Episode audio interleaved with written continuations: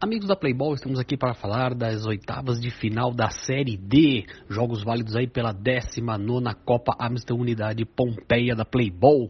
As partidas aí das oitavas de final da Série D disputadas na quadra G10. Tivemos aí o duelo entre Filhões e São Pagode. Os Filhões venceram o São Pagode por 3 a 1, com destaque para o fortinho, vamos dizer assim, Lucas, camisa número 14, que mostrou que os gordinhos também sabem jogar futebol. Ele teve uma grande atuação, fez dois gols no jogo e comandou a sua equipe aí para cima dos garotos do São Pagode. Os garotos do São Pagode, o menino Meninos jovens, time de garotos, tentaram mostrar ali qualidade técnica, chegaram a fazer um gol na partida, chegaram aí a, vamos dizer assim, trazer alguma dificuldade para os filhões, mas os filhões, time do bairro da Bela Vista, popularmente conhecido em São Paulo como Bexiga, mostrou mais qualidade e venceu por 3 a 1. Os gols do filhões, dos filhões foram dois do Lucas e um do Gustavo.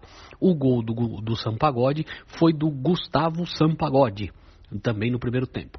Então, meus amigos, os gols saíram todos no primeiro tempo, atuação tranquila aí. No segundo tempo, o, o, os filhões administraram bem o resultado e garantiram a vaga para a equipe do Bexiga. No dia 30 de abril, os filhões enfrentarão um time com um nome peculiar. Ninguém se gosta. Esse é o nome do time que os filhões enfrentarão nas quartas de final do dia 30 de abril.